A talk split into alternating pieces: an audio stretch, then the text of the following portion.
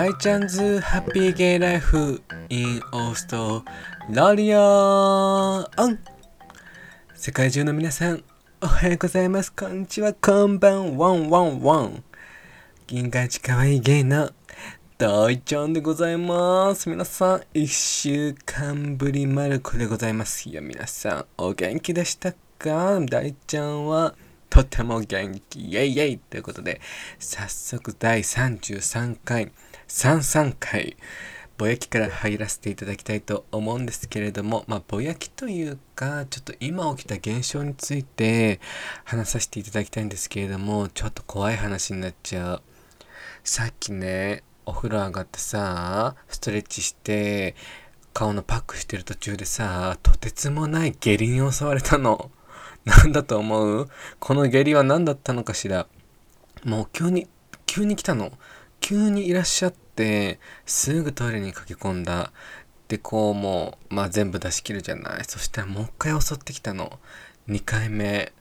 そしたらね、3回目も来たの。2度あることは3度ある。は怖いということで、まあもうね、ちょっとだいぶ出し切ったとは思うんですけれども、なんかちょっとお腹がちょっと不信感不安感、アンカンフォタボーなんだよ。なんかお腹周りがね。まあまあまあまあまあ、何か変なもん口またのかなと思って、まあ、今はね、元気はつらつなんだけど、オンライっていう、ちょっと今起きた、ちょっと怖い現象ですよ、皆さん。これは大ちゃんの下痢事情、やんということで、早速今回のメインテーマに入らせていただきたいと思うんですけれども、ありがたいことに今回あの、ダイレクトメールをいただきました。インスタグラムの方でもありがとうございます。もうね、E メールの方でもね、すごい感想、E メールとかをね、こう、送ってくださったりとか、本当にありがたいんですよね。なんか、大ちゃんのポッドキャストで元気出てますとか、大ちゃんのおかげでいろいろ助かってますとか、送ってくださって、こんなちっぽけなね、私のポッドキャストで皆様をモチベートできるなら、まあ、本当私の本望でございます。ということで、感謝の意でございます。なので、今回のダイレクトメールですね、読まさせていただきます。ちょっとお名前の方はね、伏せさせていただきます。えっとですね、こんばんは。いつも大ちゃんのポッドキャスト等楽しませていただいております。やだ、ありがとうございます。今回相談があって DM させていただきました。以前、ポッドキャストで同じような相談がされていたと思うので、重なってしまい申し訳ないです。いいえ、全然そんなことないですよ。私は皆さんの E メールを読んで、一つ一つのご相談に乗るのが私の使命。ムーンプリズンパワーなんつって、ちょっと話しとれちゃったので、ダイレクトメールに戻ります。で、私は高1女子です。小学校の時からずっとショートカットで気づいたら制服以外スカートを持っていない生活を送ってきました。最近はメンズライクファッションに興味がありますと。大ちゃんのポッドキャスト、YouTube やボイボイカップルの YouTube がきっかけで LGBTQ について自分なりにネットで調べたりしているのですが、私はずっと女子高育ちで恋をしたことがなく、恋愛ものの映画などにもあまり興味がありません。まだ高校生なので、大学生になっていろいろな人と関わるようになったら、自分の恋愛対象がわかるのかなどと心配しています。経験不足なだけかもしれないのですが、自分はアセクシャルなのかな、アセクシャルなのかな、などと自分のセクシャリティについて考えています。ぜひ大ちゃんにアドバイスいただきたいです。ということで、本当にまとまりのない文でごめんなさい。返信していただけると嬉しいです。いや、めっちゃ文まとまってるし。びっくりしちゃう、コーチ。今のコーチ怖い、やだ。文めっちゃまとまってる。大ちゃんよりまとまってる。いや、本当にありがとうございます。ダイレクトメール。まあね、これはきっと、ね私がこうゲイとして生きているのでね、こう、ぜひ私なりにお答えさせていただきたいと思うんですけれども、なんかまずこのダイレクトメールをいただいた時にね、率直に思ったのは、なんかまだ高校1年生じゃないですか。だって私30でさ、一回り以上下でしょ ?14 個下なのかな14個下の子がこんなもう自分のセクシャリティと向き合ってるなんてすごく立派だと思ったの私はちょっと感動しちゃった私はなんか最近のさこのお若い子たち20代前半とかの子たちって私ちょっと日本戻ってきたじゃない？なんかちょっとやっぱ悟り世代ちゃんだからさちょっとこうコミュニケーション取りづらい相手なのかなっていうふうに思ってたところが正直なんですけれども私の働いてるところの大学生しかりなこのねダイレクトメール送ってくださった高一女子ちゃんもしかりもうすごいしっかりしてらっしゃる最近のねこう意外と私の意外とというか私の想像以上にそうなのでこのね高校生なのに本当自分のセクシャリティと向き合ってるなんて本当に立派だと思うんですよ私。まあ、私ももうほんと小学校後半とかも中学生にはもう自覚はしていたんですけれどもで高校生にはもう確実に自分がゲイだっていうふうにはもう自覚をしていたんですけれどもこんな風に真面目に捉えてはいなかったんですよね。だから本当に立派だと思うし私なんて本当にあ私ゲイかな。ふんふんふんふんみたいな感じでいい意味でも悪い意味でもなんか楽天家なので私は捉えていたっていうのがねこう正直な私のねその時の16歳の時この私の16歳と比べるともう立派立派本当にもう拍手喝采でございますよそんなんでねなんかセクシャリティになんか私のこのなりの意見ですよこのゲイとして生きていてこのちょっとやっぱ少数派まだまだ多数派少数派って分けるのはちょっと嫌いなんですけれども、まあ、日本ではちょっとまだ少数派の方の LGBTQ の人員ででこの30年間生きていって悟ったのはなんかセクシャリティに絶対はやっぱないと思うんですよね。なんかこの今令和だからこういろんなジェンダーレスとかっていう風に流行ってますけどもうほんと昭和とか大正とかそのもっと前の時代からセクシャリティに絶対はないと思うんですよね。ただ日本は表立って出ていなかっただけで本当にゲイの人とかバイセクシャルの人レズビアンの人とかそういったいろんなセクシュアリティの人がいる中でセクシャリティにやっぱ絶対はないと思うんですよね。一人一人のやっぱなんかね正解が本当ないなって思い始めたんですよね最近セクシャリティっていうのは。なんか前もお話ししましたけどその「おねえ」っていう言葉についてもポッドキャストでお話しさせていただいた後にすごいずっと考えてたんですけどこれ私もやっぱ YouTube でたくさんの、ね、ゲイのこう YouTuber さんを見ているんですけどやっぱ一人人によってその人が自分のことをおねえって言ってる場合もあれば、まあ、見た目が本当に男っぽい人でも自分をおねって呼んでる人もいれば呼んでない人もいるわけですよ。で私も自分のことはおねえではないと思っているのでやっぱ本当一人一人の考え方なんですよね。これはゲイとかストレートとか関係なくその一人のアイデンティティなので本当にセクシャリティに絶対はないからなんかそこまでこうすごいあ何なんだろう自分っていう風にあまりそこまで深く捉えなくては捉えなくていいのかなっていう風に私は思いますね。なんかほんと take it easy でそこまでは自分のセクシャリティって自分のセクシャリティって自分ってってこうもうなんかどんどんどんどん溝に入っていってしまうのでそこの領域に入ってしまうとねなんかもうセクシャリティっていうかその自分はこういう一人の人間なんだっていう風に捉えるとすごく気持ちが楽になるのかなっていう風に思いますよね。自分はまだこういう状況でまだ16歳でしょベイビーちゃんやベイビーちゃん。もう人生この長い目で見たらベイビーちゃんだからさ。まだそこまであ自分ストレートなんだ。レズビアンなのかな？ゲイなのかな？バイセクシャルなのかな？アセクシャルなのかなっていう風にそこまですごいもう決め今すぐ決めなくても私はすごくいいのかなっていう風に私は思いますよ。なんか人生長い面ね見て楽しんでいった方がいいからさ。そうなんで本当あまり深く捉えなくてそう本当に高校1年生ですでにこの問題と自分はどうなのかなっていう風に向き合っている。っていうのは絶対本当答えは見つかると思います。そのだって16歳でそのもうこうエクスプロールしてるわけじゃないですか。自分どうなんだろうっていうふうに。そんな本当ねすごい立派で真面目な方だと思うんですよね。DM をくれたこの高一女子ちゃんは。なんで本当に絶対いつかは答えが見つかるしその答えが見つかった時にきっとその答えが見つかるまでの経験っていうんですか多分いろいろこうストラグルすると思うんですよ。ちょっと辛い経験もするだろうしいろんなこう悩んじゃうこともあるんだろうと思うんですけれども本当答えが見つかった時にもう限界突破迎えるんですよね。私もいろいろこうゲイとして一人の人間としてこうストラグルしてた時にこう答えがこう少しずつ見つかった時になんかもう急に限界突破するの。チュイーンってなるから。その時に本当もう人として本当に成長しているからなんで本当にねこれからこう、まあ、悩むことが多いと思うんですけどあまり深く捉えずにねそういつか絶対答えは見つかるからちょっと今を楽しんだ方がいいのかなっていうふうに私は思いますよね。そう。なんで今も申し上げた通りなんかまずは本当自分らしく楽しくハッピーに生きて自分を好きになることが大事なのかなっていうふうに思います。アセクシャルとかゲイレズビアン自分ストレートっていう前その前提に自分らしく自分という人間セクシャリティ関係なんかねそれをこう自分を好きになることがすごく私は大事だと思いますね。と自分を好きにならなければきっと答えは見つからないと思います。自分はそうそれとつながってファッションとかその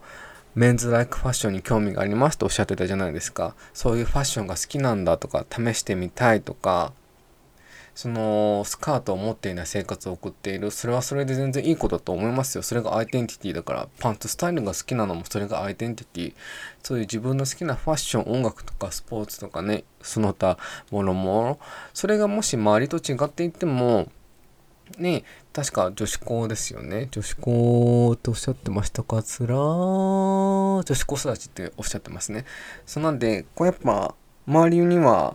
多分もしかしたら多数派でねそのストレートの女子たちの子が多くてメイクにメイクが楽しくなってきたスカートが好きとかなんかそういった風に多数派にやっぱ目がいっちゃうと思うんですけれどもでもそういうその自分が何が好きかっていうことに誇りを持つことがとても私は大事だと思いますね。メンズライクファッションに興味があるじゃあやってみよう。でそれであすごい私にしっくりくるってなったらそれを自分がそのメンズライクファッションが好きになったことをそれを楽しんで自分を誇りに持つことがすごく大事だと思うし。本当ショートカットメンズライクファッションでも良きなのでね。それがねそのアイデンティティだと思うのでこの高一女子ちゃんのね。それはそれで私はいいと思いまするですわ。そうなんでね。で、次にそう気になったのが、自分の恋愛対象が今後わかるのか、などと心配しておりますとおっしゃってましたけれども、本当にもうね、さっきも言ったけどね、高1はね、高校1年生はもう人生によってまだベイビーちゃんだから、おぎゃーだからさ、本当に、本当にね、このこういった問題はね本当考えたらね先の未来のことをね考えてもねとてもキリがないのよ。大ちゃんももう30になってるけど先のことを考えたらもう本当にキリがないのよね。なんか本当私も高1高校生の時とかは本当に自分がゲイとして分かったけれども本当大学卒業というかオーストラリア渡ってその途中ぐらいまで本当につきまとっていた悩みがやっぱあったんでそれをずっと先のことの未来のことを考えてたんですけどそれが何かっていうとやっぱり私のお家の名字を告げないっていう問題ですよね。でお墓も守れないっていうお墓をこう止めてしまうっていう問題がやっぱつきまとうんですよ。このゲイレズビアンこう日本はまだ正式に結婚ができないのでその問題がこうやっぱネックなんですよね私なりに多分周りの LGBTQ の方たちもそうだと思うんですけれどもそれが本当にずっとずっとネックで私は。なぜかっていうとお母さんがこう女兄弟だけなんですよね。なのにうちのお父さん多分前もいたと思うんですけどうちのお父さん婿養子なんですよ。で婿養子としてお父さんがこの我が家に来て名字をつないでくれたにもかかわらずこうそのお父さんとお母さんに生まれた私とお姉ちゃんですよね。でお姉ちゃんは嫁に行っちゃってでわしはこういうセクシャリティだからそれが本当にこうネガティブなことは言いたくないんですけどそれはそれは本当に今でもそうです正直言って。今現在もそうなんですけどこの名字を残してあげれないのが本当に私は本当に申し訳ないと思ってるんですよね。お父さんとお母さんに。特にお母さんですよね。でお墓もこう守ってあげれないというかまあでもお姉ちゃんがいるからそのお墓をこう守っていってくれることは可能なんですけれどもそのお墓問題とかっていうのがやっぱつきまとってきていてすごいそれについて私は本当高校生の時から考えていましたしなんか無理に結婚した方がいいのかなって一時期思っていた時もあったしだけどもこれについては考えてもきりがないかなってずっと思っていたんですけれどもまあでも私の場合はありがたいことにお母さんが私のセクシャリティをね理解してくれてでそれについても大丈夫だよって言ってくれたんですよね。大好きは大好きだから深く捉えないでって言われてその言葉にやっぱすごいホッとしたっていう気持ちもあり今でも本当にあります本当に申し訳ないなっていう気持ちがあっても私は私だからこの私が自分らしく生きていることがすごい親たちには親孝行なのかなっていうふうに思ってポジティブに捉えておりますね。すごい私の話になっちゃったんですけど。そんなんで私もその先の未来のことを考えてもキリがないわっていうふうにオーストラリアいる時に気づいたのでそう。本当にねなので先のことを考えてもキリがないから高校生中高校生の時にしかできないことっていうのを全力で楽しんで取り組んで楽しむことが私は大事なのかなっていうふうに思います。まあ高校生でしかできないことってやっぱたくさんあると思うから本当にその経験が本当に自信につながっていくことがあると思うんでその経験が自分のアイデンティティの確率につながっていくと思うからその今の高校生活を楽しむとかいろんな経験を積むっていうことが私はすごく大事かなっていうふうに思いますね。そう本当にねなんかねこう難しい問題なので難しいかもしれないんですけど深刻にね考えすぎずに毎日たくさん笑って高校生のうちでしかできないいろいろな経験をして本当にこれは今勉強している最中の人たちこうシチュエーションがある人たち大学生高校生には本当に言いたいんですけれども勉強して知識を本当に得てほしいと思います。本当に大人の社会出てから勉強する時間って本当になくなるからなので本当にしかも大人になってから勉強したいことがたくさん生まれてくるんですよねなんでこの高一女子ちゃんにも是非高校生のうちでしか得られない経験で勉強もしっかりしてもらってしっかりというか自分の楽しい分野とかを見つけてもらってそれについて知識を得ていくとそしたら絶対きっと自分のアイデンティティは絶対に発見できると思います。自分はこういうセクシャリティなんだ自分のアイデンティティはこうなんだっていう風に絶対に見つかると思うからね本当にすごい深刻に本当にこう考えすぎずに経験不足だけなのかもしれないですかって経験不足なのはね当たり前です。だって高一女子だもん。ほんと高一なんてね経験が経験がないのも当たり前だからそれも自覚でできてることも本当に私はね立派だと思う。この高一女子ちゃんは。なのでね本当にこの私の拙い日本語でねこのアドバイスで申し訳ないんですけれどもあまりねこう深く捉えすぎずに今を本当に楽しく生きるってたくさんの経験をするで本当に自分の好きなことっていうのを見つけて自分のことを好きになる。で自分のことを好きになった先に自分のアイデンティティが絶対見つかると思います。私もね自分のアイデンティティアイデンティティはもう探し中マックスだからね。ほぼ見つかったけど自分はこういうの好きなんだっていうこと。だから自分の好きになったことに私は全力で楽しんでいるしそれを誇りに思っているしやっぱ最近ご存知の通り YouTube 見てくださってる方もわかると思うんですけども最近ナチュラルメイクを私始めたんですよね。なんかもう30にしてこうナチュラルメイク始めたらなんか楽しくて仕方ないのあたい 本当になんか女子の子たちすごいなって思うしこれを早くしなかった自分もったいないなって思うけど本当に楽しいんですよね新しいこと始めて。なんで是非ね参考になったかしら小一女子ちゃん本当にこんな拙いアドバイスで申し訳ないんですけれども本当に自分らしくハッピーに生きて自分を好きになることが大事です本当に。そこできっときっとというか絶対に自分のアイデンティティは見つかるからどういうセクシャリティなのかなっていうのは見つかるから本当に今はねベイビーちゃんだからたくさんね経験してこれからその先に絶対見つかるから安心してっていう30歳の先輩からのお伝えでございましたという感じでこちらのダイレクトメールのアドバイスはここら辺で終わらせていただこうと思います。本当に本当にダイレクトメールありがとうございます。大好きでございます。ということでたくさんのね、本当にメール、ダイレクトメール最近本当いただくんですよ。こんな拙いね、拙いとか、なんか YouTube とかでは万年モテ期とか自信ありげに言ってるくせに、こんな急に、急に謙虚、ギャップ萌え、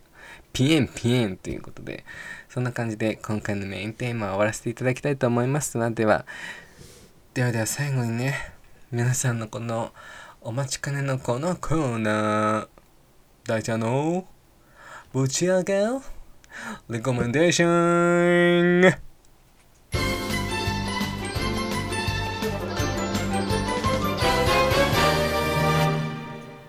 つらいということで今回の recommendation はゲームなんですけれども紹介したっけ？本当に自分が喋ったことをメモっとけよって話なんですけれどもゲームのソフトで最近大ちゃんがハマってんのがあのね。 Dead by Daylight っていうゲームなの。皆さんご存知？まあ任天堂 switch で私はやってるんだけど PS4 でもパソコンでもいろんな機器でもできるんだけれどもあのまあ明るく言えば鬼ごっこなんだけれどもホラー鬼ごっこなわけですよ。1人のこうキラーっていうポジションがいて4人逃げるポジションがいてそのキラーから逃げるっていうゲームなんですけれどもハーハーしちゃうのよ。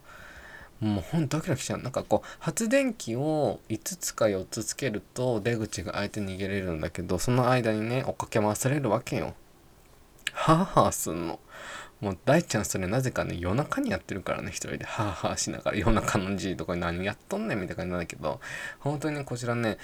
すごい楽しいから皆さんやってみて大ちゃんの？こう recommendation でございますわとかゲーム持ってる人はぜひやってみてくださいちょっと動物の森に飽きてきたなと思ったらぜひ始めてみてくださいってことで今回の recommendation はここら辺で終わらせていただきたいと思います。トゥイトゥイトゥイということで